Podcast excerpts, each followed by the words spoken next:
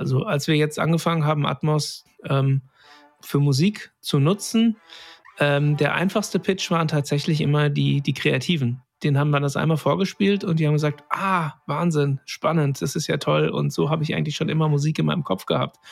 Weil wenn man sich ein Musikstück ausdenkt, schreibt, komponiert, fühlt man sich ja eigentlich die Musik um sich herum. Und diese Limitierung auf zwei Lautsprecher vor dir ist ja eigentlich ein bisschen künstlich.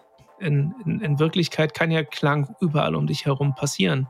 Warum also nicht auch bei der Musikproduktion?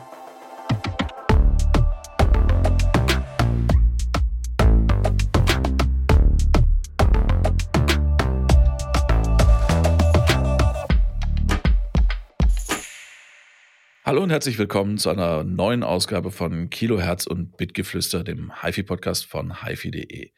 Heute soll es um Dolby Atmos gehen, was viele vielleicht noch eher mit, mit Film und Heimkino verbinden, was aber immer mehr auch mit dem Thema Musik hören zu tun hat. Und weil ich da selber nicht so richtig viel Ahnung habe, das muss man ja auch mal zugeben können, habe ich mir einen ähm, Gast mit sehr viel Ahnung zum Thema äh, eingeladen, nämlich den David Ziegler von Dolby Germany heißt das Unternehmen. Hallo David, schön, dass du da bist. Hallo, freut mich sehr.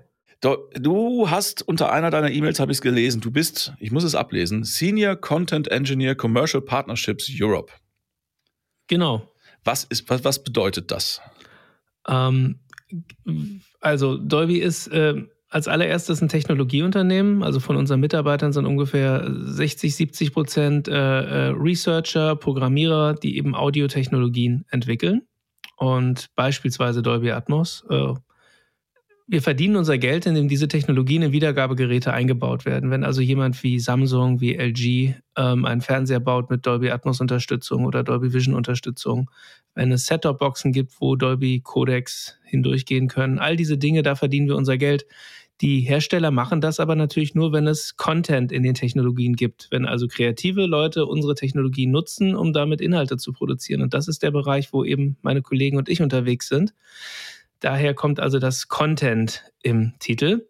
Und äh, konkret äh, kümmere ich mich halt äh, auf der technischen Ebene um die äh, lieben Content Creator. Das heißt, ich erkläre ihnen, wie sie Inhalte in Atmos erstellen können. Also ganz konkret, wenn es ein Tonstudio gibt, das sagt, wir würden gerne Musik in Atmos mischen, dann nehmen die Kontakt auf äh, über verschiedene Wege zu meinen Kollegen und mir und dann erklären wir eben solche Dinge. Zum Beispiel, du brauchst ein paar Lautsprecher, du brauchst vielleicht ein bisschen Software. Das sind so die Dinge, auf die du achten musst. Und dann geht das eben von der ganz frühen Phase bis hin zum äh, ich habe jetzt gerade ein Album gemischt in Atmos, ich muss das an Universal Music abgeben, ich habe hier noch eine Rückfrage, irgendwas funktioniert nicht. Und also so dieser, im Grunde dafür zu sorgen, dass die Content Creation reibungslos verläuft. Also du bist da für die Content Creator, für die Studios ein, ein technischer Ansprechpartner von der ersten Idee bis hin, also von der Idee, wir würden jetzt gerne Atmos machen, bis hin zu äh, Troubleshooting in der laufenden Produktion. Wunderschön, so müsste, sollte ich es in Zukunft immer äh, zusammenfassen.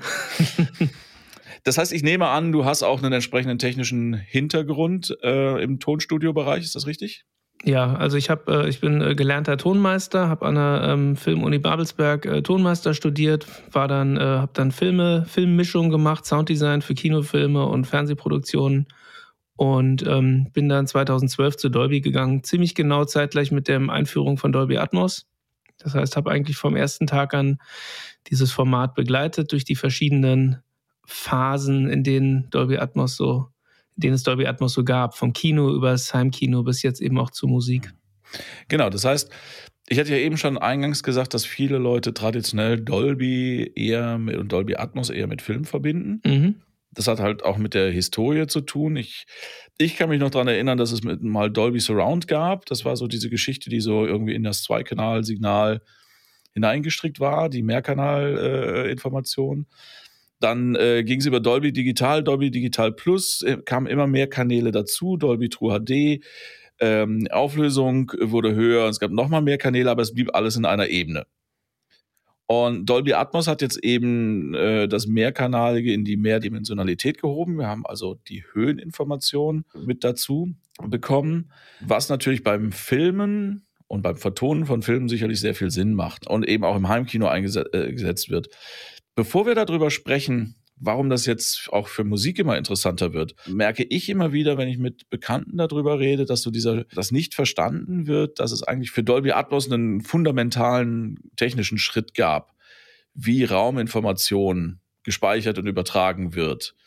Äh, also Stichwort äh, kanalbasierte Formate versus objektbasierte Formate. Kannst du da so ein bisschen vielleicht nochmal drauf eingehen, was jetzt Dolby Atmos von den vorhergehenden Surround-Formaten unterscheidet? Ja, ähm, sehr gerne. Also genau das, was, was du sagst, ist auch das, was ich immer in meinen Präsentationen so habe. Ähm, Dolby Atmos ist immersiv und objektbasiert. Das sind die, die zwei Unterschiede zu, zu anderen Tonformaten wie, wie 5.1 und was es eben vorher gab.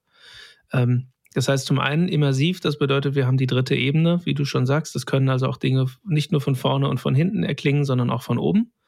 Und wie das kreativ genutzt wird, darüber unterhalten wir uns gerne nachher noch. Und der andere Punkt, der etwas technischere Punkt ist, Dolby Atmos ist ein sogenanntes objektbasiertes Tonformat. Das heißt, in der Content Creation, also wenn ein Musikstück oder eine Netflix-Serie oder ein Kinofilm in Dolby Atmos gemischt wird, ähm, macht der, der Tonmeister im Studio, ähm, verteilt das, die, die Klänge nicht auf Lautsprecher, wie das jetzt bei, bei 5.1 der Fall ist, dass man also sagt, hier, dieses Geräusch kommt jetzt aus diesem Lautsprecher, sondern man ähm, mischt auf Positionen im Raum, wie man sagen kann. Man sagt also einfach, okay, der Hubschrauber soll hinten anfangen, über das Publikum hinüberfliegen und dann vorne seine Route beenden. Ja, jetzt am Beispiel von Film.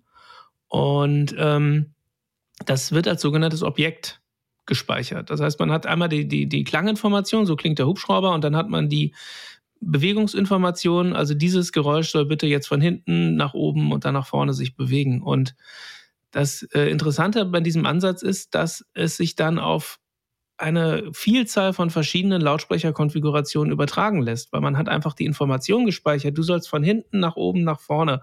Und dann ist es relativ unerheblich, ob man ähm, da irgendwie zehn Lautsprecher hat im Raum oder zwölf oder sechzehn. Das Entscheidende ist quasi die, die kreative Information, wie soll sich das Geräusch bewegen und die wird dann auf die vorhandene Anzahl der Lautsprecher verteilt.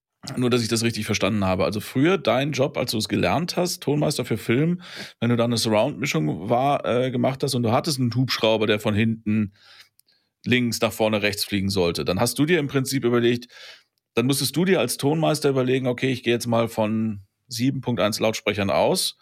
Wie bewege ich das Geräusch über diese sieben äh, Lautsprecher, um möglichst nah an die Illusion ranzukommen, das Geräusch fliegt wirklich von hinten links nach vorne rechts. Und das war aber dann halt, das hat dann nur auf dem 7.1 wirklich gut funktioniert. Alles andere war dann Annäherung. Na, nicht mal Annäherung, es war einfach gar nicht möglich. Also es ist genau das, was, was du sagst. Also ich habe eine 7.1 Mischung gemacht beispielsweise. Das heißt, ich bin dann, ähm, habe das Signal dann im, im, im Mischpult verteilt und habe gesagt, es fängt jetzt auf dem, auf dem siebten Kanal hinten links an, geht dann rüber auf den hinten rechts und dann rechts Seite und dann rechts vorne und damit habe ich da meine Bewegung dargestellt. Und dann hatte ich danach tatsächlich acht Kanäle, also acht Audiodateien, die sozusagen dann untereinander lagen und die man dann so wiedergeben musste. Und wenn man dann acht Lautsprecher hatte für diese acht Audiodateien, dann war alles super. Wenn man jetzt aber nur sechs Lautsprecher hatte, wie ein 5.1-System, dann haben die hinteren Kanäle einfach gefehlt. Das kann man natürlich dann nicht verkaufen. Das heißt, man musste tatsächlich eine zweite Mischung erstellen für das 5.1. Ja, ich, und, und für Stereo nochmal das Gleiche. Ja. Genau. Und heute sagst du einfach, ähm, wie du es eben beschrieben hast, ich, ich definiere quasi Positionen im virtuellen Raum. Der, das Geräusch fängt da an und hört da auf und beschreibt dabei diesen Weg. Im Prinzip die Wiedergabe Elektronik muss dann intelligent genug sein, um diese Rauminformation auf die verschiedenen Kanäle vor Ort zu verteilen.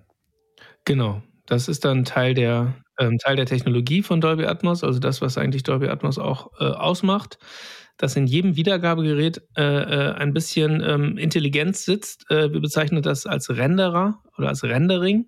Ja, das heißt, man nimmt die, die Objekte und die Informationen, die da im Studio erstellt wurden, und wir rendern es auf die Konfiguration, die du die zu Hause ist. Also wir rendern es auf 12 Kanäle, auf 14 Kanäle oder gegebenenfalls auch nur auf, auf, auf 5.1 oder sogar auf 2.0. Alle diese kleineren Formate sind quasi erreichbar über den Renderer.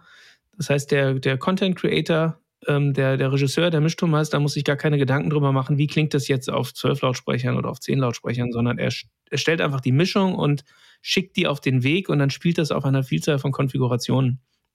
Und das, das klingt ganz simpel, aber es war tatsächlich vorher, vor objektbasiert, so einfach nicht möglich. Es klingt jetzt so, als wäre der Vorteil vor allem, dass es den, den, den Tonmeisterinnen und Tonmeistern die Arbeit erleichtert. Ähm, was habe ich denn, wenn wir noch immer beim Film bleiben, zu Hause in meinem Heimkino konkret davon? Ich als, als jemand, der wirklich Film einfach bombastisch und gut genießen möchte.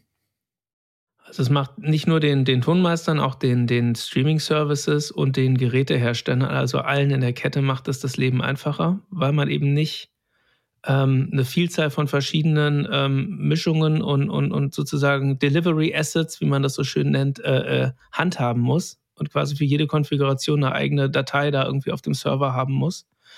Es macht es halt insofern für den Heimkino-Fan ähm, besser, weil man einfach die, die detaillierteste, äh, äh die detailliertest mögliche Wiedergabe hat äh, äh, auf dem System, was man hat. Und man ist quasi nicht mehr so eingeschränkt wie früher. Ich muss jetzt genau 5.1 haben oder 7.1. Es gibt jetzt wirklich sehr viele verschiedene Wiedergabegeräte für Dolby Atmos. Und also der, der Vorteil für die Heimkino-Fans ist, sie sind viel, viel freier in der Auswahl, was sie sich an Wiedergabegerät hinstellen. Sie können sich jederzeit noch zwei Lautsprecher dazu kaufen und die mit an den AV-Receiver anschließen und dann werden die mit eingebunden. Also ich kann auf 5.1.2 anfangen und dann auf 5.1.4 upgraden und es funktioniert sofort. Die gleichen Mischungen funktionieren dann mit mehr Overhead-Lautsprechern und das sind alles so diese kleinen Dinge, die das Leben schöner machen, die im Grunde alle unter der Oberfläche nur funktionieren, weil es diesen objektbasierten Ansatz gibt. Okay, jetzt ist mir gerade mal aufgefallen, dass ich als, als äh, alter äh, Heimkino-Fan hier vielleicht auch ein bisschen vorpresche. Wir müssen vielleicht mal eben so diese Zahlenspielereien äh, erklären. Wenn, wenn wir davon sprachen, dass es früher 5.1 Kanäle gab, dann heißt das, äh, dann war das so quasi die Minimalkonfiguration eines Surround- äh, äh, Lautsprechersystems, äh, zwei Lautsprecher vorne, links und rechts, ein Center in der Mitte, zwei Lautsprecher hinten und ein Subwoofer. Also fünf Lautsprecher, ein Subwoofer 5.1. Dann gab es 7.1. Äh, du sprachst jetzt gerade von, ich glaube, 5.2.2. Da ist eine zweite Ziffer dazugekommen, die bezeichnet was? Ja, äh, Entschuldigung dafür, genau. Ich bin da tatsächlich etwas vorgeprescht. Also, ähm, sobald es diese dritte Ebene gibt, diese immersive Ebene, muss es ja äh, eine Art von, von, von, von oben geben. Also braucht man irgendeine Art von Lautsprechern, die von oben erklingen, äh, sei es, dass da wirklich Lautsprecher montiert sind oder über Virtualisierung oder wie auch immer. Es, es muss etwas von oben erklingen und das bezeichnen wir dann als, das ist dann quasi die letzte Ziffer in der Konfiguration. Man hat also gesagt 5.1, ja, das gab's schon und dann machen wir dann jetzt eben 5.1.2, das heißt 5.1 mit zwei Höhenkanälen und entsprechend 5.1.4 oder 7.1.4. Das sind jetzt so übliche Heimkino- ähm. Gibt es da eine technische Grenze nach oben hin? Üblich, äh, äh üblich ist alles zwischen 5.1.2. Das ist ja das kleinstmögliche. Ja, du brauchst irgendwas von oben, deswegen Punkt 2. Und das Größte, was ich so sehe, ist 9.1.6 in den meisten Fällen, dass man also neun Lautsprecher um sich herum hat. Also Left, Center, Right und dann eben seitliche Surrounds ähm, vordere seitliche Surrounds und hintere Surrounds. Also hast quasi neun Lautsprecher um dich rum, ein Subwoofer, den Punkt 1, und dann Punkt 6, das heißt sechs Lautsprecher über dir. Und alles, was darüber hinausgeht, ist sehr, sehr selten. Da gibt es eine Handvoll Receiver, zum Beispiel von Trinov, die noch größere Layouts ansprechen können. Da ist, glaube ich, theoretisch die rein theoretische Über Obergrenze des Formates bei 32 Lautsprechern. Okay, damit kann man es dann schon sehr genau. Ich kann mit sechs Lautsprechern an der Decke, also es ist dann natürlich schon, das ist eher Profi das als Heimkino. Das ist schon Nische. Das sind definitiv nur noch eine Handvoll ähm, echte Audiophile oder echte Heimkino-Enthusiasten. Gut, aber äh, das hast du ja eben eingangs. Der Vorteil ist ja, dass ähm, man bei dem, beim Mischen, beim Mixing des Films eben einfach nur noch äh, das nicht alles berücksichtigen muss, sondern einfach nur noch quasi die, die, den, den Weg des Objekts im Raum angibt und den Rest muss dann eben der Receiver machen. Im Grunde, wenn ich da kurz stoppen kann, hast du es eigentlich selber schon, äh, hat unsere Diskussion das eigentlich schon gezeigt. Es gibt so viele verschiedene Konfigurationen und die Leute haben teilweise dann nur Platz für vier Deckenlautsprecher, andere für sechs, andere vielleicht nur für zwei, andere fangen erstmal mit einem Soundbar an und holen sich dann später eine Anlage oder so. Das zeigt jetzt im Grunde genau das, was ich vorher meinte. Stell dir mal vor, du müsstest für jede dieser Konfigurationen eine eigene Mischung erstellen Netflix müsste für jede dieser Konfigurationen eine eigene Datei auf ihrem Server bereithalten. Es müsste immer dafür gesorgt werden, dass der richtige Mensch die richtige Tonspur auswählt. Das, das würde einfach nicht funktionieren. Deswegen objektbasierter Workflow. Genau, du hast jetzt gerade eine schöne Überleitung gemacht. Dann haben wir das nämlich vielleicht auch nochmal äh, erklärt für Hörerinnen und Hörer, die sich mit dem Thema noch nicht so auseinandergesetzt haben. Ja, die ideale Situation ist die Maximalanzahl von separaten Lautsprechern im Raum verteilt. Mhm. Äh, die Realität sieht anders aus, dass man halt kleinere Systeme hat, aber es gibt eher auch, du hast das Thema Soundbar eben angesprochen, die auch Dolby Atmos können. Und es gibt ja auch lau äh, so Lautsprecher, die ich dann aufsetze auf meine Standlautsprecher und ähm, letztlich über die Deckenreflexion mich zumindest dem, dem Höhenkanal annähere. Auch das sind eben Sachen, die im, im, Format vorgesehen sind. Der Receiver weiß durch eine Einstellung oder auch durch eine Einmessung Bescheid, was habe ich hier, womit muss ich hier arbeiten und hat dann eben die Möglichkeit, die vorhandene äh, Raum- und Akustikinformation so gut wie es mit dem System eben geht, wiederzugeben. Absolut, genau. Also du hast, ähm, es gibt viele, viele Menschen, die irgendwie äh, Ton bei sich zu Hause ein bisschen schöner hören wollen, aber vielleicht nicht gleich die Möglichkeit haben, sich sechs Lautsprecher physikalisch an die Decke zu schrauben und die dazugehörigen Kabel und oder es auch einfach nicht wollen. Genau, natürlich. Es gibt natürlich auch die optische Komponente. Nicht jeder will da irgendwie, dass es äh, so, so, dass dann an der Decke hängt im Wohnzimmer. Und äh, deswegen gibt es verschiedene Wege, wie man einen immersiven Ton hinbekommt, auch ohne Lautsprecher an die Decke zu, zu hängen. Und ich denke, diese Mittel und Wege sind extrem wichtig. Ich glaube, sonst würden wir hier vielleicht gar nicht zusammen sprechen, weil das Format, glaube ich, dadurch erst so eine Massenkompatibilität bekommt. Und einer der Wege hast du gerade beschrieben, du, es gibt sogenannte Upfiring-Lautsprecher, beziehungsweise wir nennen die Dolby-enabled Lautspeaker, weil da auch ein bisschen Technologie von uns mit drin ist. Lautsprecher, die so konstruiert sind, dass sie sehr gerichtet an die Decke abstrahlen und du dann wirklich auf deinem Sofa nicht den Direktschall des Lautsprechers hörst, sondern die Reflexion, die von der Decke dann wieder runterkommt auf dich. Und dadurch hast du das Gefühl, das Geräusch kommt von oben und das funktioniert tatsächlich erstaunlich gut, weil es gibt eigentlich einige Konstruktionstricks, um dafür zu sorgen, dass diese Lautsprecher sehr gerichtet abstrahlen, dass man dann wirklich die Reflexion hört und nicht das direkte Signal. Ja, und einen Schritt weiter gehen dann äh, die sogenannten Dolby Atmos Soundbars. Das ist im Grunde, also Soundbar ist, glaube ich, allgemein bekannt. Man hat dann eben sozusagen mehrere Lautsprecher in einem bisschen breiteren Gehäuse. Ein klassischer Soundbar hat dann eigentlich einen linken und einen rechten Lautsprecher. Einige Soundbars haben zusätzlich einen Center in der Mitte. Das heißt, sind quasi drei Lautsprecher in einem Gehäuse. Und ein Dolby Atmos Soundbar geht dann eben einen Schritt weiter und packt sogenannte, also packt solche Upfiring-Lautsprecher in den Soundbar. Das heißt, im Soundbar sind dann noch kleine Lautsprecher, die physikalisch an die Decke strahlen und also eben nicht direkt aufs Sofa gerichtet sind und damit so, ein, so, ein, ähm, so eine Immersion, so eine Höhenwirkung erzielen. Manche Soundbars, auch wieder Stichwort Flexibilität, manche Soundbars gehen dann eins weiter und haben noch zusätzlich zwei kleine Lautsprecher, die an die Seite gerichtet sind und über die Seitenwände Reflexionen erzeugen. Und manche Soundbars, die dann ein bisschen teurer sind, so ab Preisbereich 800, 900 Euro geht das los, kommen dann noch mit extra kleinen Surrounds, die man irgendwo neben Sofa stellt, die sich per WLAN mit dem Soundbar verbinden und dann eben noch wirklich einen physikalischen, echten Surround haben. Und die können gegebenenfalls dann auch noch an die Decke strahlen, wodurch man dann im Grunde ein 5.1.4 System hat, für das man im Grunde nur, nur ein Kabel ziehen muss, ein Strom, also Stromkabel. Aber die ganzen Audioverbindungen passieren dann eben über WLAN beziehungsweise über indirekte Reflexionen. Da kriegt man dann also mit sehr, sehr geringem Installationsaufwand ein sehr, sehr schönes Ergebnis. Ja, sowas haben wir auch schon getestet und das werden wir natürlich auch in den Shownotes, werde ich dann mal ein paar Sachen verlinken. Ah ja, super, genau, da seid ihr ja die richtige Adresse. Ähm, ein Punkt, der noch wichtig ist, äh, das Ganze funktioniert dann immer so, dass ein kleines Mikrofon dabei ist, was man sich dann aufs Sofa stellt weil der Soundbar muss natürlich für seine Reflexion, muss er ja wissen, wie weit die Decke weg ist und ähm, wie weit die Wände weg sind, wie er quasi seine Reflexionen timen muss, dass das funktioniert.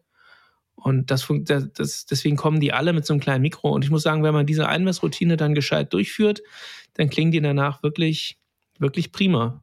Ja, es ist, wie du schon sagtest, es ist auf jeden Fall ähm, im Verhältnis zum Installationsaufwand, den man betreiben muss, ist das Ergebnis wirklich gut. Oder kann wirklich gut sein, das kann man ja nicht verallgemeinern. Wie immer, what you pay is what you get. Der 300 Euro Soundbar klingt schlechter als der 2000 Euro Soundbar, aber ähm, in ihrer jeweiligen Preiskategorie, muss ich sagen, klingen eigentlich immer die Dolby Atmos Soundbars einfach räumlicher, umhüllender, größer als das Gerät selber immer so. Wenn ich die Augen zumache, habe ich das Gefühl, das, was da vor mir ist, kann doch unmöglich nur dieser Soundbar sein. Ja. Stimmt, also das ist tatsächlich auch so ein Effekt, den, den, den wir in unseren Tests oft festgestellt haben, dass so dieses, die, die physikalischen Dimensionen eigentlich kaum noch eine Rolle spielen. Gut, das war jetzt so der, der, ich sag mal, die, die, die, die Grundlage. Ähm, Dolby Atmos im Film, Dolby Atmos bei mir zu Hause. Und das, da ist das Beispiel mit dem Hubschrauber, der über einen hinwegfliegt, ja sehr einleuchtend. Jetzt sprechen wir aber in diesem Podcast hauptsächlich, nicht ausschließlich, aber hauptsächlich über das Thema HiFi. Und beim Musikhören stellt sich schon eher die Frage, was bringt mir das denn? Weil in den seltensten Fällen fliegen da halt Musiker über mich hinweg. Ja, ich bin mir ziemlich sicher, dass die Blumen Group irgendwann das auch noch machen wird oder so. Aber ähm, da habe ich ja normalerweise eine, eine statischere Situation, wenn es um Live-Aufnahmen äh, geht. Oder ich habe eine, eine rein virtuelle Raumsituation, wenn es um Studioaufnahmen geht. Was bringt mir beim Musikhören Dolby Atmos zu Hause? Absolut richtig. Äh, man hat in den wenigsten Fällen ähm, Schallquellen, die sehr bewegt sind oder die durch den Raum fliegen. Äh, es ist dann also eher so, dass die, die verfügbaren Instrumente einer Mischung und die verschiedenen Bestandteile einer Mischung eben bei Dolby Atmos aufgefächert werden und man eben beispielsweise die, die Main Vocals und der Main Beat sind nach wie vor vorne, aber zum Beispiel äh, Teile von den Backing Vocals, von den Chören, von den Synthesizern kommen dann eben von der Seite und von hinten und Raum, also Nachhall kommt eben ein bisschen von hinten und von oben. Es ist eine ganz andere Art und Weise, ähm, oder eine weitere kreative Komponente, äh, ein Musikstück zu produzieren. Und ähm, man muss es sich tatsächlich einfach mal anhören. Man muss in einen, in einen Raum gehen, wo Atmos installiert ist, äh, sich vor einen guten Atmos Soundbar setzen und einfach mal Musik auf diese Weise hören, um wirklich zu verstehen, wie viel Sinn das tatsächlich macht. Man hat in sehr, sehr vielen Produktionen enorm viele Informationen, enorm viele Instrumente, ähm, kleine Komponenten, die sich in Stereo auch teilweise übereinander lagern und maskieren. Und äh, in Atmos ist das einfach eine neue Art und Weise, das anzuordnen, das zu erzählen. Und in unserer Erfahrung ist es so, dass die Musiker äh, und die Kreativen, also die Leute, die am, am Mischpult sitzen, das unglaublich äh, toll finden. Also sehr, so sehr die kreativen Möglichkeiten schätzen, die ihnen dieses Format bietet. Also als wir jetzt angefangen haben, Atmos ähm, für Musik zu nutzen, ähm, der einfachste Pitch waren tatsächlich immer die, die Kreativen. Den haben wir das einmal vorgespielt und die haben gesagt, ah, Wahnsinn, spannend, das ist ja toll. Und so habe ich eigentlich schon immer Musik in meinem Kopf gehabt. Weil wenn man sich ein Musikstück ausdenkt, schreibt, komponiert, fühlt man sich ja eigentlich die Musik um sich herum. Und diese Limitierung auf zwei Lautsprecher vor dir ist ja eigentlich ein bisschen künstlich. In, in, in Wirklichkeit kann ja Klang überall um dich herum passieren. Warum also nicht auch bei der Musikproduktion? Ja, das ist halt, denke ich, vor allem gelernt. Ne? Also äh, 70 Jahre HiFi oder sowas, mhm. äh, wo der Ton erst aus einem Lautsprecher, dann aus zwei Lautsprechern von vorne kam. Ähm, und selbst wenn man in einer Live-Situation ist, man hört ja niemals nur das, was vorne auf der Bühne passiert, sondern man hört ja auch immer das, was um einen herum passiert. Absolut. Nicht nur im Konzert. Wann immer ich durch die Gegend laufe, bin ich eigentlich umgeben von einem immersiven Ton. Ob ich es in den meisten Fällen merke ich es nicht bewusst, aber es ist so. Das heißt, dass man sich hinsetzt und ein Ton nur von zwei Quellen links und rechts vorne kommt, ist eigentlich jetzt nicht weiter weg von dem natürlichen Hören als eine immersive Mischung. Tatsächlich. Wenn ich jetzt, du sparst die Kreativen an und die Leute, mit denen, so habe ich es zumindest rausgehört, mit denen du da sprichst, sind zum großen Teil eben die ähm, Tonmeisterinnen und Tonmeister im Studio, die mit dem fertig aufgenommenen Material dann arbeiten wenn, wenn man sich jetzt sagt, ich möchte Musik für Dolby Atmos in Dolby Atmos produzieren. Ähm, kann diese Entscheidung oder kann diese Arbeit dann schon mit der Aufnahme anfangen? Also kann ich da spezielle Dinge tun? Oder ist das immer erst ein Prozess, der dann im Studio beim Mischen einsetzt? Nee, absolut. Also ähm, das ist nicht ein reiner Mischprozess, das ist ein, ähm, äh, zu, zuallererst ist es mal ein konzeptioneller äh, äh, Prozess, sich zu überlegen, was will ich jetzt mit dieser Möglichkeit machen, die mir geboten wird, was will ich eigentlich mit dem Raum. Und ähm, da machen wir auch keinerlei Vorgaben. Das heißt, jeder Künstler findet da seinen eigenen Ansatz und ähm, interessanterweise hat man auch je nach Genre unterschiedliche Arten, wie das Format genutzt wird. Und äh, je nachdem kann das absolut schon in die Komposition einfließen, es kann absolut in die Aufnahme einfließen.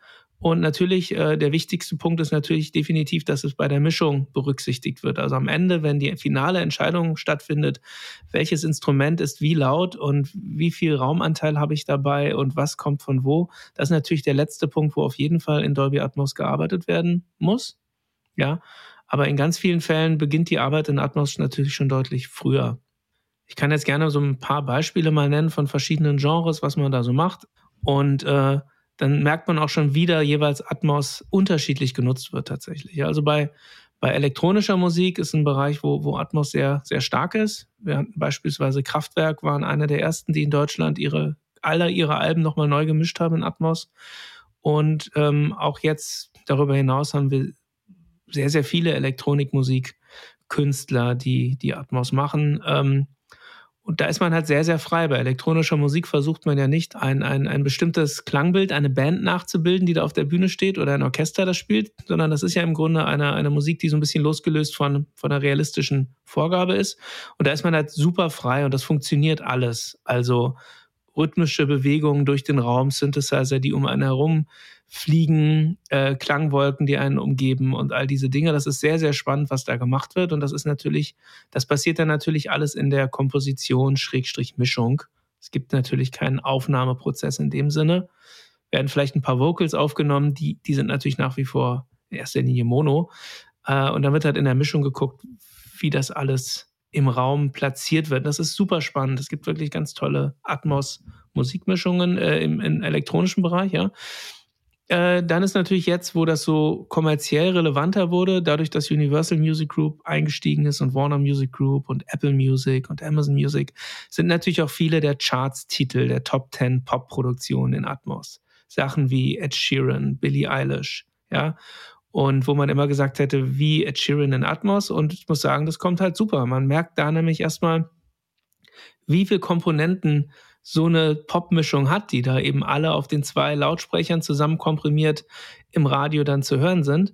Und wenn man sich die Atmos-Mischungen so einer Produktion anhört, merkt man eben, wie viel da eigentlich passiert. Was es da an kleinen Elementen gibt, an Backing-Vocals, an Doppelungen, an Chören, an Flächen, und die haben eben plötzlich auch Raum, im wahrsten Sinne des Wortes, ja, Raum, dass man sie hören kann, dass man sie besser unterscheiden kann von den zentralen Elementen wie dem Beat und den Main Vocals, die eben sonst alles so ein bisschen ähm, maskieren auch. Ähnlich ist das bei Hip-Hop, bei Dance, bei diesen ganzen, sagen wir mal, kommerziell erfolgreichen ähm, Musikgenres. Und zuletzt, Save the Best for Last, gibt es natürlich die äh, akustische Musik, den ganzen Bereich Jazz und Klassik. Das ist natürlich ein Bereich, wo Immersiv auch absolut Sinn macht, wird da allerdings auf eine ganz andere Art und Weise genutzt. Hier geht es nicht darum, irgendeinen Chor von hinten kommen zu lassen, sondern es geht darum, ein Klangbild zu schaffen, was dem am nächsten kommt, wenn du wirklich die, diesen, dieses Orchester live im Raum hören würdest. Das bedeutet, da ist wirklich das Orchester vorne, die Rauminformationen sind sozusagen von hinten. Dieses Gefühl, ich sitze in einem Raum und höre diese Musik. Und das funktioniert aber sehr, sehr gut, weil im Grunde ist das das Ideal, was die Tonmeister schon seit, seit Beginn äh, der, der Musikaufnahme ja eigentlich anstreben, dass es am Ende so klingt, als würde man im Konzertsaal sitzen. Und mit Atmos kommt man dem jetzt einen ganzen Schritt näher, wodurch ganz viele Klassikmusikproduzenten, Tonmeister äh, dieses Format wirklich lieben. Da kriegen wir also sehr, sehr positives Feedback und das ist ein fast schon ein Selbstläufer, kann man sagen. Die finden es einfach ganz großartig, so arbeiten zu können. Die Deutsche Grammophon machen eigentlich alle ihre wichtigen Produktionen mittlerweile in Atmos, äh, auch andere Klassik-Labels.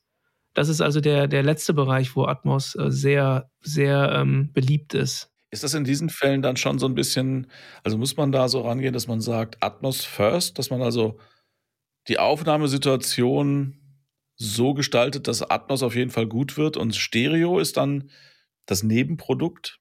Also wie immer hängt das natürlich von der Produktion ab, aber es ist tatsächlich so, dass zum Beispiel bei Klassikmusik eigentlich mittlerweile immer entsprechend mikrofoniert wird. Das heißt, wenn das Orchester aufgenommen wird, werden zusätzliche Mikrofone hingestellt, die eben nicht direkt aufs Orchester gerichtet sind, die dann also eher die Reflexionen von der Decke, äh, von der Rückwand, den Saal quasi aufzeichnen, wenn Publikum da ist, quasi auch die Reaktion des Publikums in Applaus.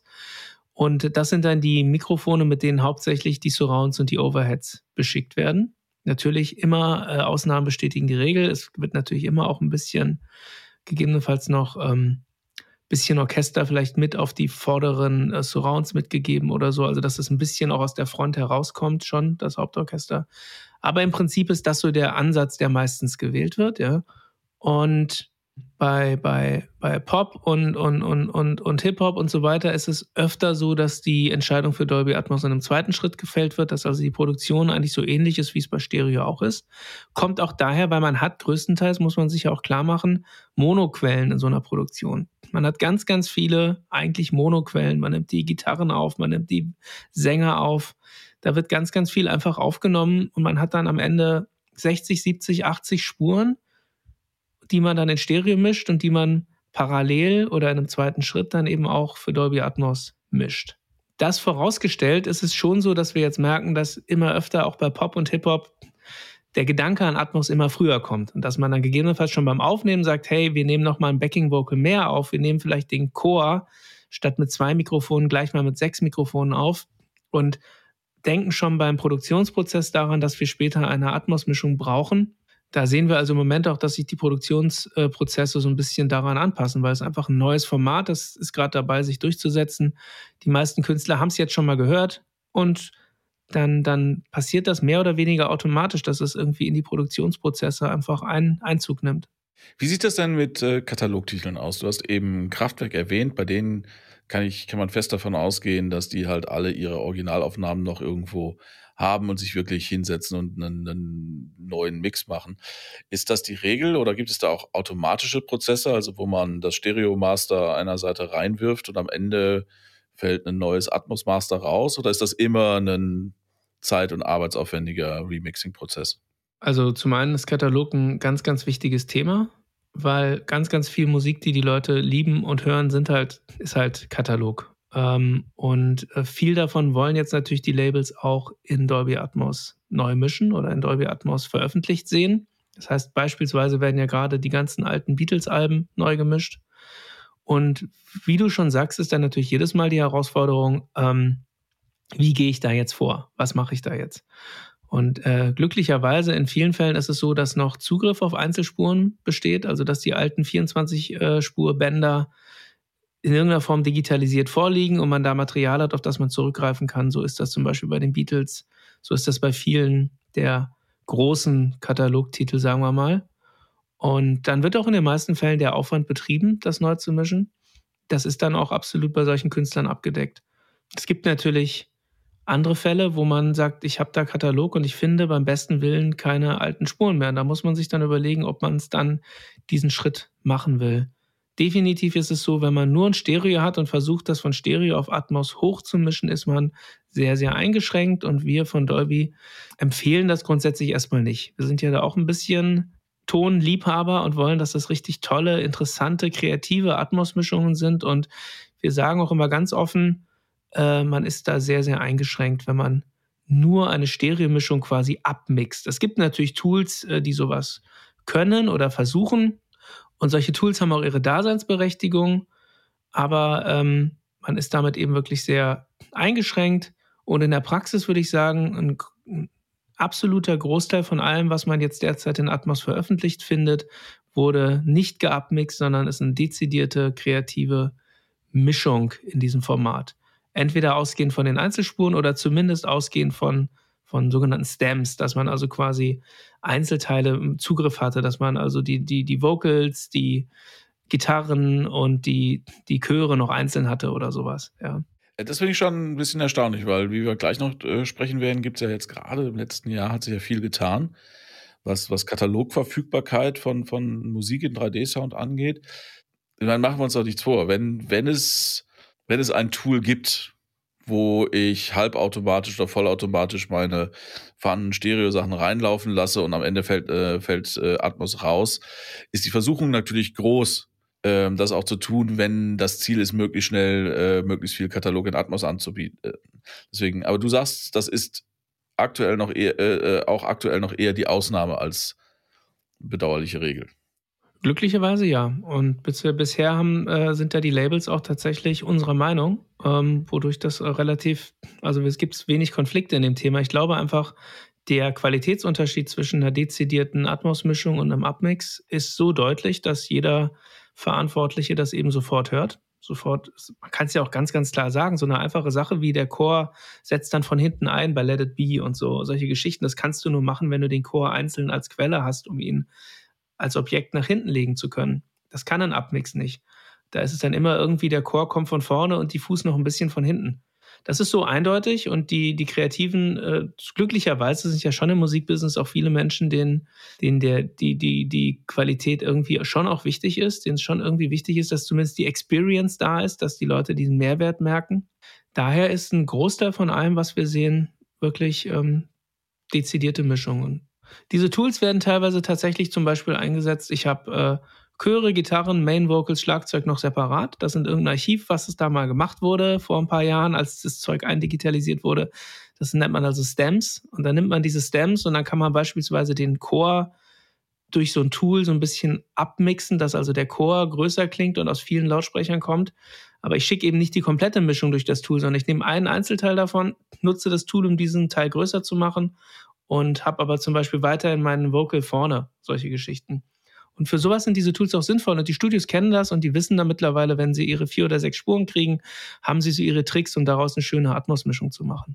Bei dem Thema, wie höre ich Atmos, haben wir uns eine Sache eben aufgehoben, weil die meiner Meinung nach zumindest eher für, ähm, für Musik hören als für Filme schauen relevant ist, nämlich das Thema äh, Kopfhörer. Mhm. Also ganz allgemein gefragt, also macht Atmos mit Kopfhörern Sinn? Und was brauche ich dafür? Ich denke, es macht absolut Sinn. Ähm, der Ansatz, den wir äh, bei Dolby Atmos für Kopfhörer äh, verfolgen, ist ein sogenanntes binaurales Hören. Das sind ja, das ist ja eine Technologie oder ein, eine, eine Art und Weise, Musik zu hören, die wird ja schon seit den 70er Jahren erforscht. Es geht also im Prinzip darum, wenn beispielsweise eine Schallquelle hinter dir erklingt, kannst du dir orten, dass das hinter dir ist obwohl du hinten am Kopf kein Ohr hast. Ja. Das heißt, mit den zwei Ohren, die du hast, bist du trotzdem in der Lage zu merken, ob etwas hinter dir, vor dir oder über dir ist. Das heißt, das Gehirn schafft es, aus den Signalen, die dein linkes und dein rechtes Ohr bekommt, dennoch ein räumliches Hören herzustellen. Und dann wurde erforscht, wie funktioniert das eigentlich? Und das ist im Grunde eine Mischung aus Akustik, Physik und Psychoakustik, also Dingen, die das Gehirn im Grunde macht.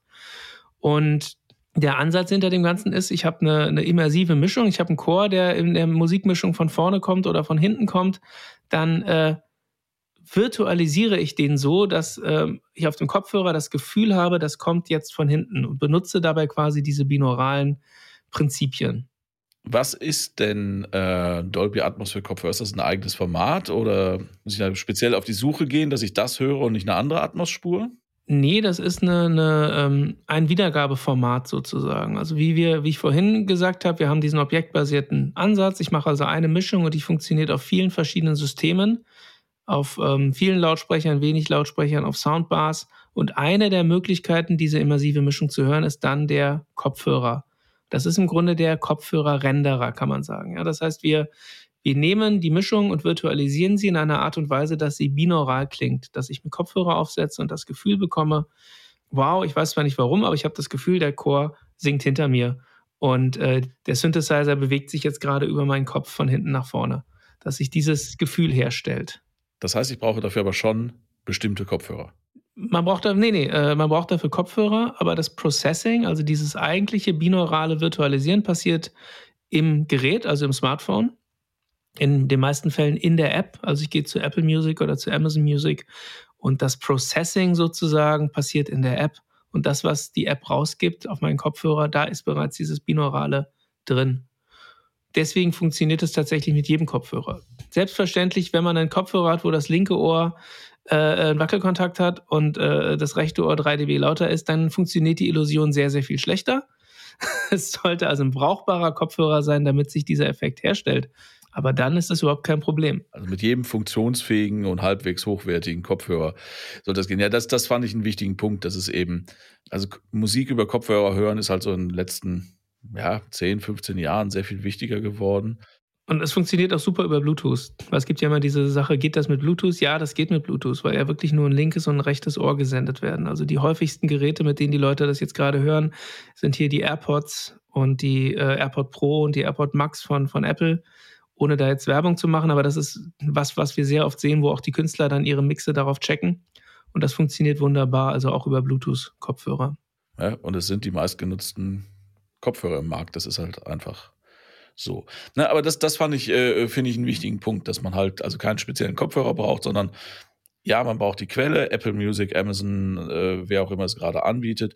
Dazu gibt es dann eben die passende App und die übersetzt das dann so, dass man dieses binaurale Hörerlebnis auf jedem halbwegs vernünftigen Kopfhörer hat, egal ob er über Kabel angeschlossen ist oder über Bluetooth. Also diese äh, binaurale Technologie wie gesagt, die wurde ursprünglich erforscht in den, in den 70ern, als man äh, Kunstkopfmikrofone äh, gebaut hat. Das heißt, man hat einen künstlichen, man hat einen, einen, einen, einen Kopf genommen, also ein, ein, ein, ein Gegenstand, der die Form von einem Kopf hatte und von Ohren und hat an die Stelle, wo dann das Trommelfell ist, Mikrofonmembran gesetzt und hat damit Aufnahmen gemacht. Und wenn man sich die dann über Kopfhörer angehört hat, man sagt, wow, das klingt wirklich so, als würde das jetzt von hinten und von vorne kommen, konnte damals aber noch gar nicht wirklich sagen, warum. Und im Grunde geht es darum, dass durch die Physiognomie der Ohren und durch die äh, Art und Weise, wie die im Kopf angeordnet sind, äh, der Schall ja auf dem linken Ohr leicht anders ankommt als auf dem rechten. Und das unterscheidet sich je nachdem, wo die Schallquelle sitzt. Wenn also zum Beispiel ein Geräusch links von mir passiert, dann wird es am linken Ohr früher ankommen als am rechten und wird am linken Ohr etwas lauter sein als am rechten und wird am linken Ohr etwas mehr hohe Frequenzen haben als am rechten, weil ja der Kopf einen Teil der hohen Frequenzen abschattet.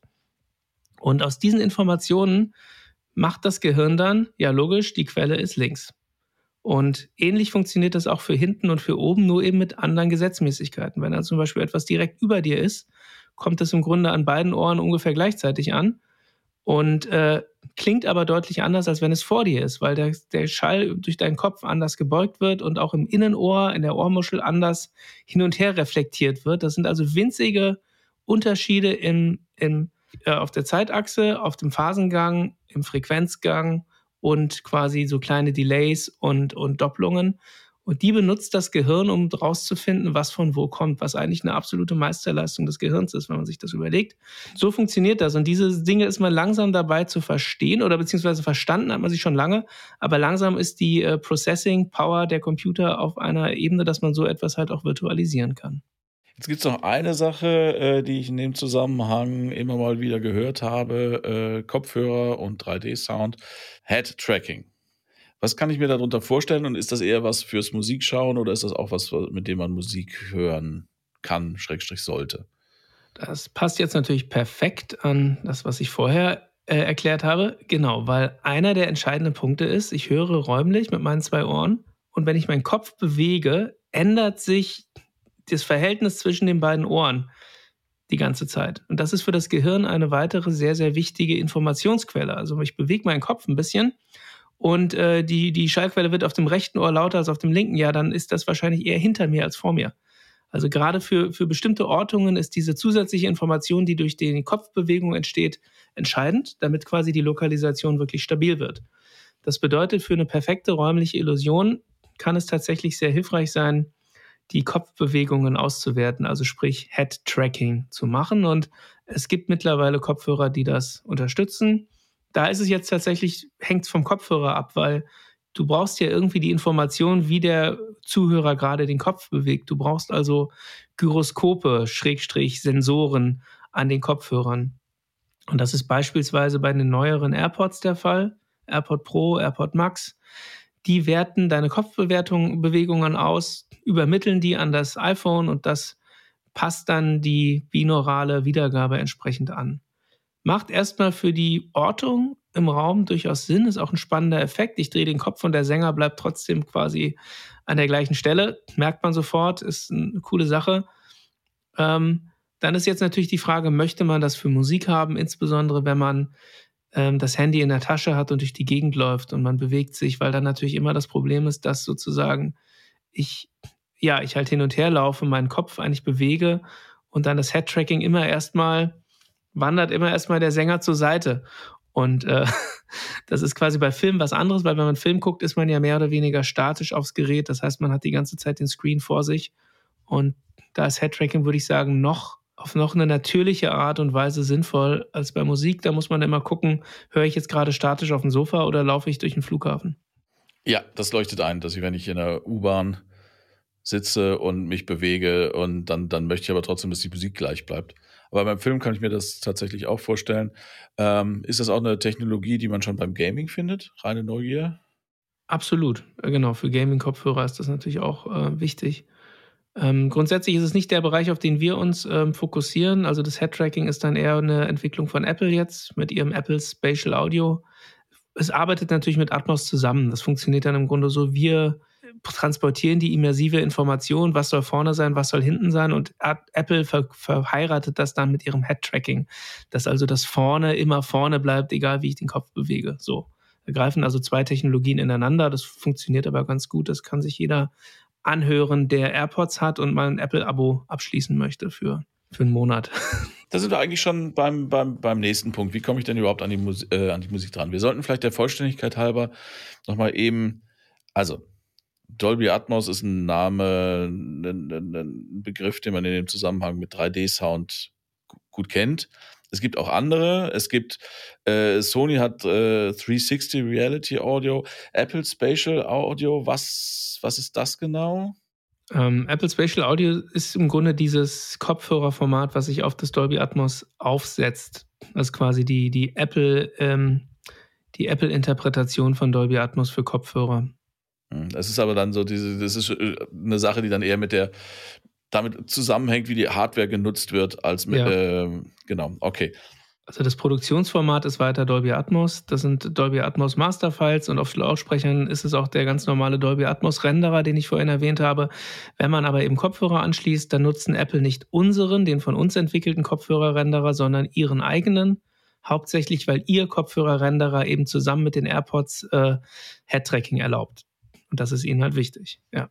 Unsere Tausenden und Abertausenden von Podcast-Hörerinnen und Hörern da draußen sind jetzt alle total neugierig ähm, und würden gerne mal Musik in Atmos oder einem anderen 3, äh, 3D-Sound-Format hören. Wo kommen Sie da dran? Wie, wie ich, wie, wenn man bisher sich mit dem Thema überhaupt nicht beschäftigt hat, ist jetzt neugierig, hat ein paar Kopfhörer. Wie geht's weiter? Genau, also der einfachste Weg ist, man äh, schließt bei äh, Apple Music oder bei Amazon Music mal ein Probeabo ab, weil äh, da ist Dolby Atmos äh, jeweils ohne Mehrpreis enthalten. Das heißt, in dem ganz normalen Standard-Abo, das kostet, glaube ich, klingt jetzt wie Werbung, wenn ich den Preis sage, aber ja, das ist eine kleine Summe. Äh, das ist halt dieses normale Abo, da geht man halt hin und dann geht man auf die Startseite von Apple Music, scrollt ein bisschen runter und findet da sofort eine große Kategorie Musik in 3D Audio kann man dann durchscrollen, sich irgendwas aussuchen, äh, mal draufklicken, sieht dann unten drunter gleich das Dolby Atmos Logo und wenn man jetzt Kopfhörer aufsetzt, ähm, spielt das dann auch so in Dolby Atmos. Ganz kurz, wenn es jetzt jemand ausprobiert, ähm, das ist voreingestellt, äh, dass es automatisch funktioniert mit Apple-Kopfhörern. Das heißt, wenn quasi Apple erkennt, das ist ein Kopfhörer, dann gibt es quasi diesen äh, Dolby Atmos Ton aus. Wenn man jetzt einen Kopfhörer von einem anderen Hersteller benutzt, muss man erst in die Einstellungen des iPhones gehen zu Musik und dann gibt es einen Unterpunkt Dolby Atmos und dann kann man sagen, Dolby Atmos immer eingeschaltet. Dann heißt das, dass der dann auch Dolby Atmos für andere Kopfhörer ausgibt. Aber das heißt ja äh, übersetzt, dass ähm, also Amazon und Apple haben ja durchaus ein paar Abonnenten, dass wahrscheinlich viele Leute längst die Quelle in der Tasche haben. Also, also das ist ja ein offene, offenes Geheimnis oder es kann ja jeder, der interessiert ist, rausfinden. Äh, Apple Music haben das letzte Mal, als sie die Zahlen veröffentlicht haben, haben sie 72 Millionen Abonnenten gehabt. Und es gab kürzlich einen Artikel im Billboard Magazine, wo der Chef von Apple Music gesagt hat, dass mittlerweile die Hälfte ihrer Subscriber-Base bereits Dolby Atmos gehört haben. Das sind also 36 Millionen Leute, die das bereits gehört haben, seit dem Launch von Apple Music vor neun Monaten. Wie sieht das aus mit der, mit der Ausstattung des Katalogs? Also der komplette Katalog schon in Atmos äh, hörbar? Wahrscheinlich noch nicht. Nee, der komplette Katalog sind irgendwie sowas wie 72 Millionen oder 75 Millionen Titel. Dadurch, dass die Mischung von Dolby Atmos ein manueller Prozess ist, ist das äh, natürlich, wird das auch, glaube ich, nie passieren. Bisher sind alle Prio-Releases, wie man das so schön nennt, also die wirklich wichtigen, äh, kommerziell wichtigen Neuerscheinungen werden eigentlich fast ausnahmslos in äh, Dolby Atmos gemacht. Da sind also die großen Labels auch einfach dahinter. Also in Deutschland jetzt so Sachen wie die Scorpions, das Helene Fischer Album äh, oder alle Helene Fischer Alben, international Ed Sheeran, Billie Eilish, die wichtigen Katalogtitel, Rolling Stones, die Beatles, selbstverständlich das neue ABBA-Album. All solche Sachen sind alle in Atmos, liegen entsprechend vor. Das findet man dann auch auf dem Service. Bei den Independent Releases ist halt die Abdeckung derzeit noch ein bisschen dünner. Wir haben natürlich zigtausend Atmos-Produktionen, die, die bereits in Atmos vorliegen. Ganz offen geben die Labels die absolute Zahl nicht raus und es ist auch ein bisschen schwierig, es zu tracken, weil ja im Grunde jeder mit relativ einfachen Mitteln Dolby Atmos herstellen kann in seinem Studio. Man braucht ein paar Lautsprecher, man braucht eine Software. Bei Apple Logic, bei Logic ist das zum Beispiel gleich mit eingebaut. Es ist also teilweise gar nicht so leicht zu sehen, wie viel Independent-Leute vielleicht bereits Musik machen. Es ist aber definitiv eine fünfstellige Zahl von, von Titeln, also definitiv weit über 10.000 mittlerweile. Vielleicht sogar noch deutlich mehr. Also auf jeden Fall kann man da ein paar Stunden Musik hören. oh ja. Und man hat also, wie gesagt, wenn man zu Apple oder zu Amazon geht, gibt es da kuratierte Playlisten und Kategorien. Man kann da stundenlang durchscrollen und findet auch für jedes Genre eine ganze Menge. So, das kann man definitiv sagen. Jetzt hast du die beiden erwähnt, weil, ähm, wie du gesagt hast, es da im normalen Abo enthalten ist. Gibt es noch andere Streaming-Quellen, wo ich das dann gegen Aufpreis bekommen kann? Genau, es gibt zusätzlich noch Tidal, den äh, Streaming-Service Tidal. Da ist es nur Teil des Tidal Hi-Fi-Abos, das eben etwas höherpreisiger ist als das Apple Music-Abo.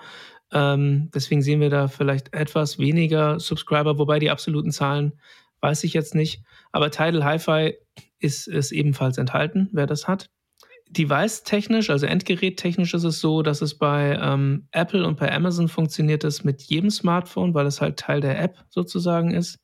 Und bei Tidal funktioniert es derzeit nur auf Android-Telefon. Wer also jetzt Tidal auf einem iPhone hat, da geht es leider im Moment nicht. Tidal auf einem Samsung-Smartphone beispielsweise, da funktioniert es. Da sieht man dann auch wieder das Dolby Atmos-Logo. Also man sieht das Logo immer nur dann, wenn auch die Atmos-Wiedergabe geht.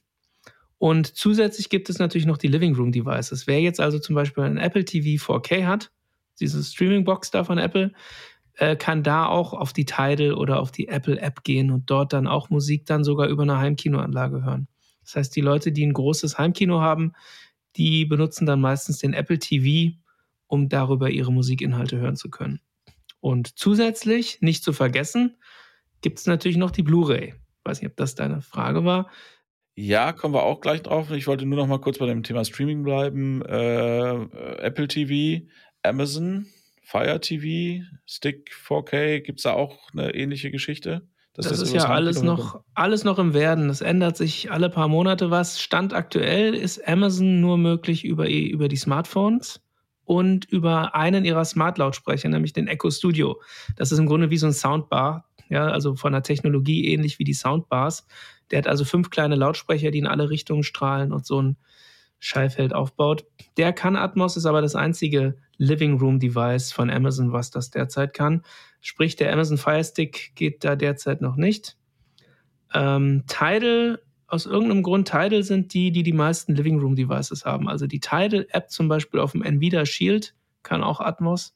Das ändert sich, wie gesagt, derzeit auch noch sehr viel, dass also die Anzahl der verfügbaren Konfigurationen größer wird aktuell ist wirklich das Beste ein Apple TV, weil damit geht es sehr zuverlässig. Ja, aber du gehst davon aus, dass möglicherweise schon zwischen dieser Aufnahme und dem Veröffentlichen des Podcasts das nächste Gerät dazugekommen ist, weil das was ist, was sukzessive Einzug hält. Das kann durchaus sein. Ich könnte mir also gut vorstellen, dass Amazon beispielsweise, wie du sagst, ihren Fire Stick und ihren Fire Cube dann auch mal freischalten dafür. Genau. Und dann hast du eben schon äh, das Thema Blu-ray angesprochen. Es gibt nämlich auch noch physische Medien. Es gibt Menschen, die auch noch physische Medien gerne kaufen, besitzen, im Schrank stellen und nutzen. Haben wir also das Thema Blu-ray. Gibt es noch andere? Oder möchte, was, was kaufe ich dann eine, eine reine Audio-Blu-ray oder sind das dann Konzert? Blu-rays, worüber rede ich da? Es ist unterschiedlich. Also genau, Blu-ray ist ein wichtiger Markt, auch insofern, dass das eben ähm, die höchste Auflösung hat. Das ist also lossless Dolby Atmos. Was, die anderen sind natürlich gestreamt. Streaming ist ja eigentlich nie in den seltensten Fällen lossless. Das heißt, die Blu-ray hat dann besonders hohe Auflösung und äh, so die Leute, die sich ein großes Heimkino hinstellen, kaufen sich dann schon auch gerne eine Atmos Blu-ray. Da gibt es auch mittlerweile einen sehr, sehr großen Markt. Zum einen natürlich Spielfilm, klar, aber eben auch im Bereich Musik gibt es einen großen Markt. Und zwar gibt es da zum einen Konzertfilme, wie du sagst, wo du also eine Bildebene dazu hast. Das gibt es von, gibt es im Pop- und Rockbereich und auch viel im Klassikbereich. Es gab diese John Williams Live in Vienna Blu-ray mit Konzert drauf und das war eben auch in Dolby Atmos abgemischt. Klingt super, sieht toll aus. Den Bereich gibt's. Und zusätzlich gibt es einen Bereich, das nennt sich Pure Audio Blu-ray.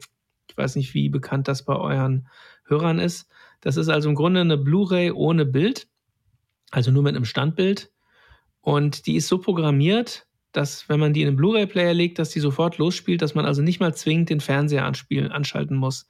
Dass es sich so ein bisschen anfühlt wie eine, wie eine CD. Und über diese vierfarbigen Tasten an der Fernbedienung, die also jeder Blu-ray-Player hat so eine Fernbedienung mit so vierfarbigen Tasten, rot, gelb, grün, blau, glaube ich. Über diese Tasten kann man die verschiedenen Tonformate auswählen. Kann die also theoretisch benutzen, ohne, ohne Bild anzuschalten. Und äh, das ist tatsächlich mittlerweile, da gibt es also mehrere hundert ähm, Musik-Blu-rays, die in diesem Format gemacht wurden. Ja, also wobei das, das Format ist, glaube ich, jetzt auch nicht ganz neu. Nee. Es ist, es ist ein bisschen nischig, aber ja, es ist da, es ist eine Möglichkeit, ähm, wie du schon sagtest, das äh, verlustfrei komprimiert zu nutzen. Das gab es auch schon vor Atmos. Es gibt auch Pure Audio Discs, die nur einen 5.1 äh, 96 Kilohertz Ton haben oder so. Aber es ist halt auch so das Format der Wahl, wenn jemand Atmos auf dem Physical Media ähm, bringen möchte. Wo geht denn die Reise hin? Also ähm, ein Punkt ist sicherlich, dass weiter Katalogtitel in Atmos zugänglich gemacht werden.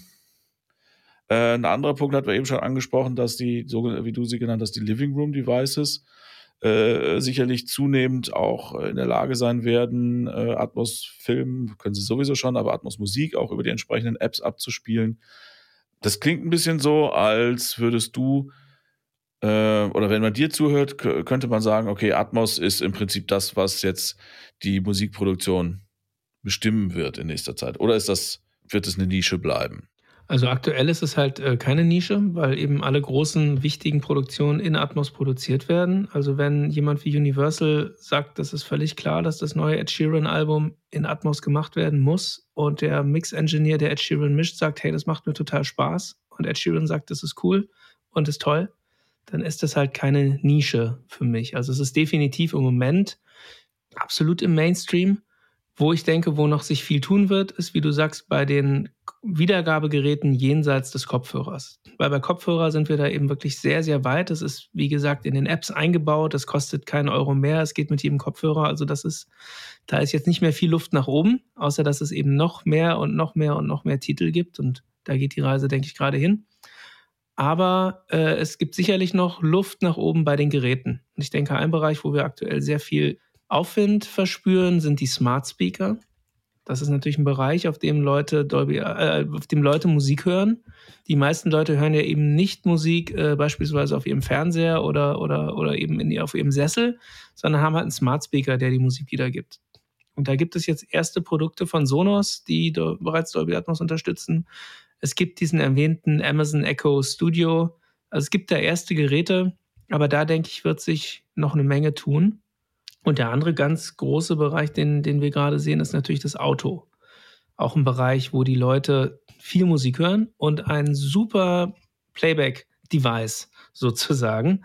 Ähm, weil man weiß ganz genau, wo der Fahrer sich idealerweise aufhält während der Fahrt. Man kann also sehr, sehr genau auf den auf den definierten äh, Abhörpunkt hin tunen. Also die Autos werden ja alle quasi getuned mit Delays und mit Pegelanpassungen und so weiter, um, dass man eben ganz klar weiß, okay, da muss es gut klingen. Am Fahrersitz, am Beifahrersitz und hinten links und hinten rechts. Und auf diese vier Positionen passt man dann die Wiedergabe an. Besser als beim Soundbar, wo man nicht weiß, wo sich der Mensch genau befinden wird, während das hört. Und die andere Sache ist, im Auto hat man eh jede Menge Lautsprecher. Wenn man heute ein Auto kauft, da sind eh 15 Lautsprecher eingebaut, auch schon für Stereo.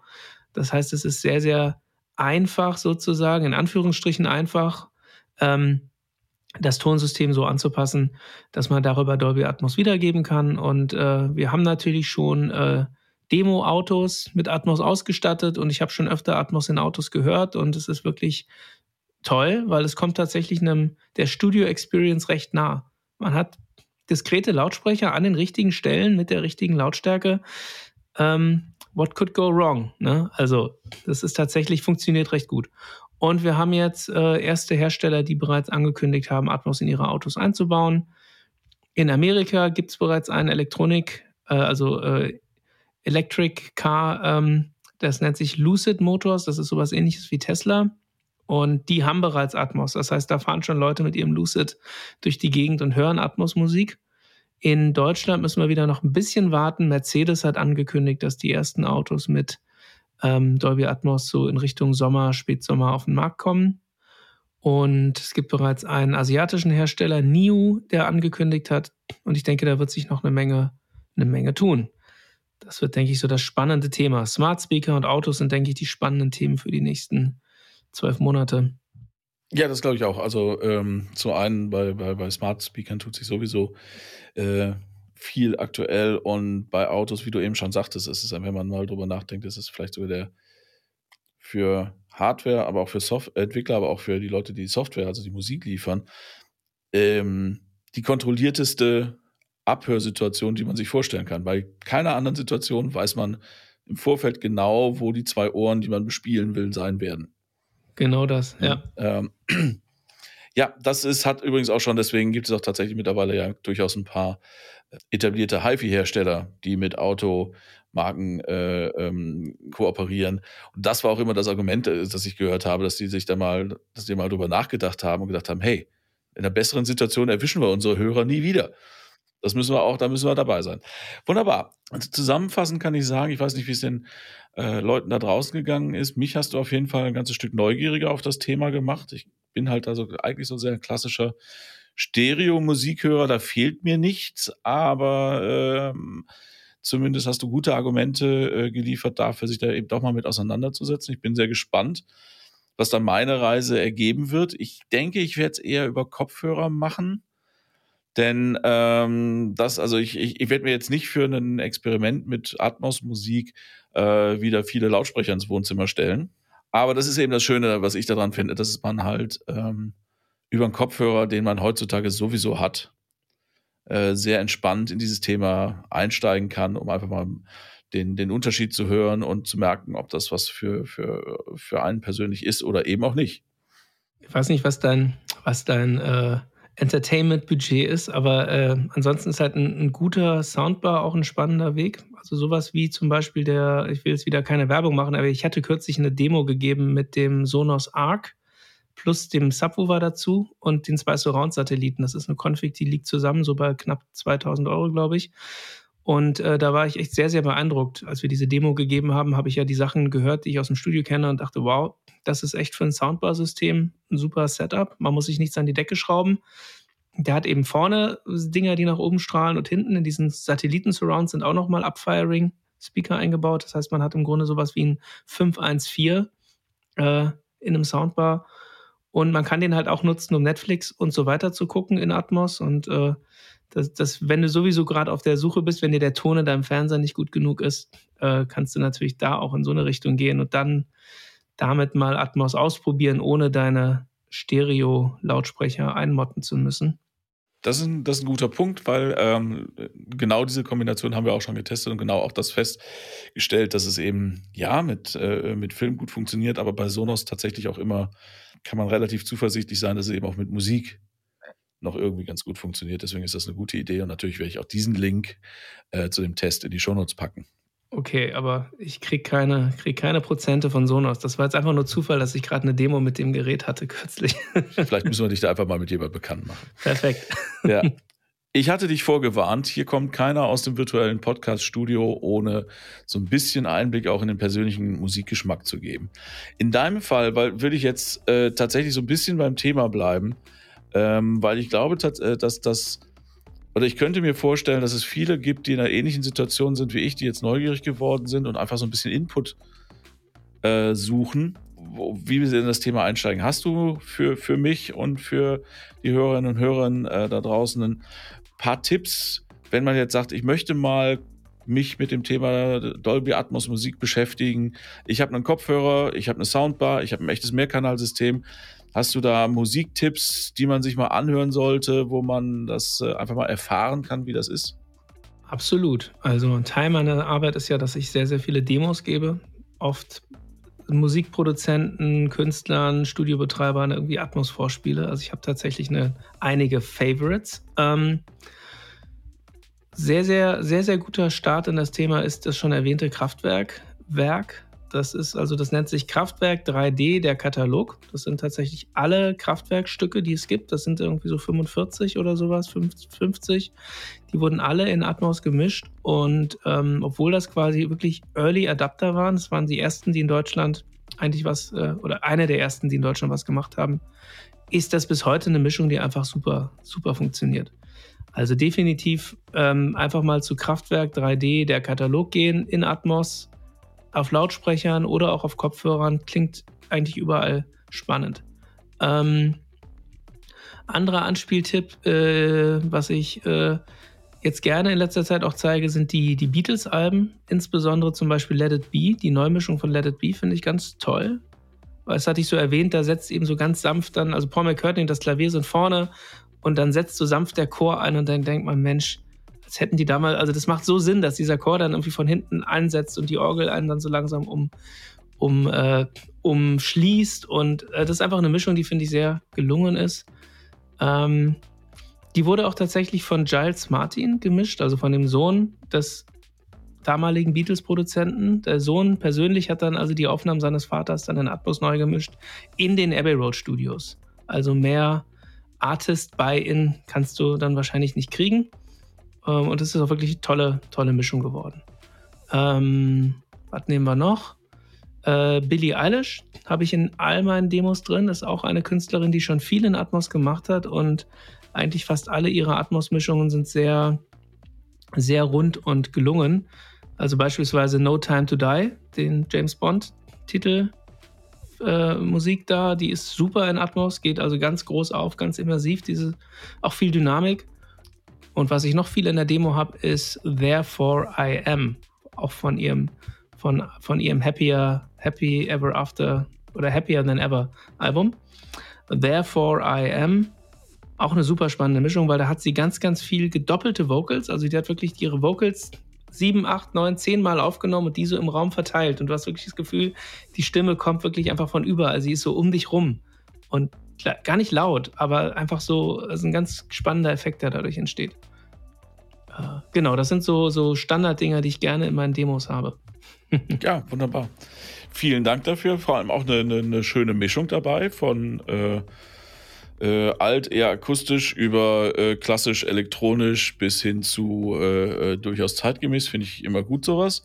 Äh, sind äh, dankenswerterweise auch alles drei Sachen, die man, die ich persönlich mir anhören kann, ohne körperliche Schmerzen zu erleiden. Das ist auch immer gern genommen. Ich kann vielleicht noch das ähm, ähm, John Williams Live in Vienna, das Klassikalbum, was ich schon einmal erwähnt habe, noch dazu nehmen. Das ist auch auf den Streaming-Services erhältlich und auch auf Blu-ray. Das ist, wenn man so im Bereich Klassik sein will, das ist, finde ich, eine echt coole immersive Klassikmusikmischung, wo man eben diesen Effekt Orchester um dich rum und so. Genau, das ist ja auch im äh, Musikverein aufgenommen und das kenne ich tatsächlich als Stereoaufnahme und da macht es schon eine Menge Spaß. Bin ich sehr gespannt. Das ist eine gute Idee, weil da kenne ich tatsächlich die eine, äh, ein oder zwei Tracks ziemlich gut und das mal im Vergleich zu hören. Das macht Wenn wir dich damit nicht kriegen, dann weiß ich auch nicht mehr. Schauen wir mal. David, vielen Dank. Ich glaube, äh, wir haben so ein bisschen Einblick in das Thema gegeben. Ich habe zumindest, ich habe das Gefühl, ich weiß ein bisschen mehr als vorher. Vielen Dank für deine, äh, die Informationen und für deine Zeit. Ich hoffe, dir hat es auch ein bisschen Spaß gemacht. Absolut, sehr, sehr. Vielen Dank für die Einladung. Die Freude war ganz beiderseits. Wie gesagt, die Links zu den, mehrere Links wahrscheinlich sogar zu den Musikbeispielen, die du gerade genannt hast, die finden wir dann auch nochmal alle in den Show Notes. Wir haben zwei, drei Geräte äh, zwischendurch erwähnt, die werden wir auch in den Show Notes verlinken. Ähm, und ich schaue mal, wir haben auch zu dem Thema schon mal was geschrieben, allgemein zu Soundbars, Atmos Soundbars und zum Thema Atmos. Das werden wir da alles verlinken. Dann bleibt mir nur, äh, dir nochmal zu danken, dich zu verabschieden, unsere Zuhörerinnen und Zuhörer da draußen zu verabschieden. Das war diese Folge von äh, Kilohertz und Bitgeflüster. Die nächste gibt es in 14 Tagen. Ähm, ich habe tatsächlich schon eine Idee, wer da mein Gast oder mein äh, meine Besucherin sein wird. Wenn ihr Anregungen habt, wenn ihr weitere Fragen zu dem Thema von heute habt oder Vorschläge für zukünftige Themen oder einfach ein bisschen Kritik loswerden wollt, könnt ihr das gerne unter bitgeflüster.hifi.de tun oder über unsere einschlägigen Social Media Kanäle. Wenn euch diese Folge und der Podcast insgesamt gefallen haben, dann freuen wir uns über Likes, Abos, überall dort, wo ihr Podcasts hört. Ähm, das hilft uns enorm weiter. David, dir vielen Dank, euch da draußen vielen Dank äh, fürs Zuhören und bis zum nächsten Mal. Danke, tschüss.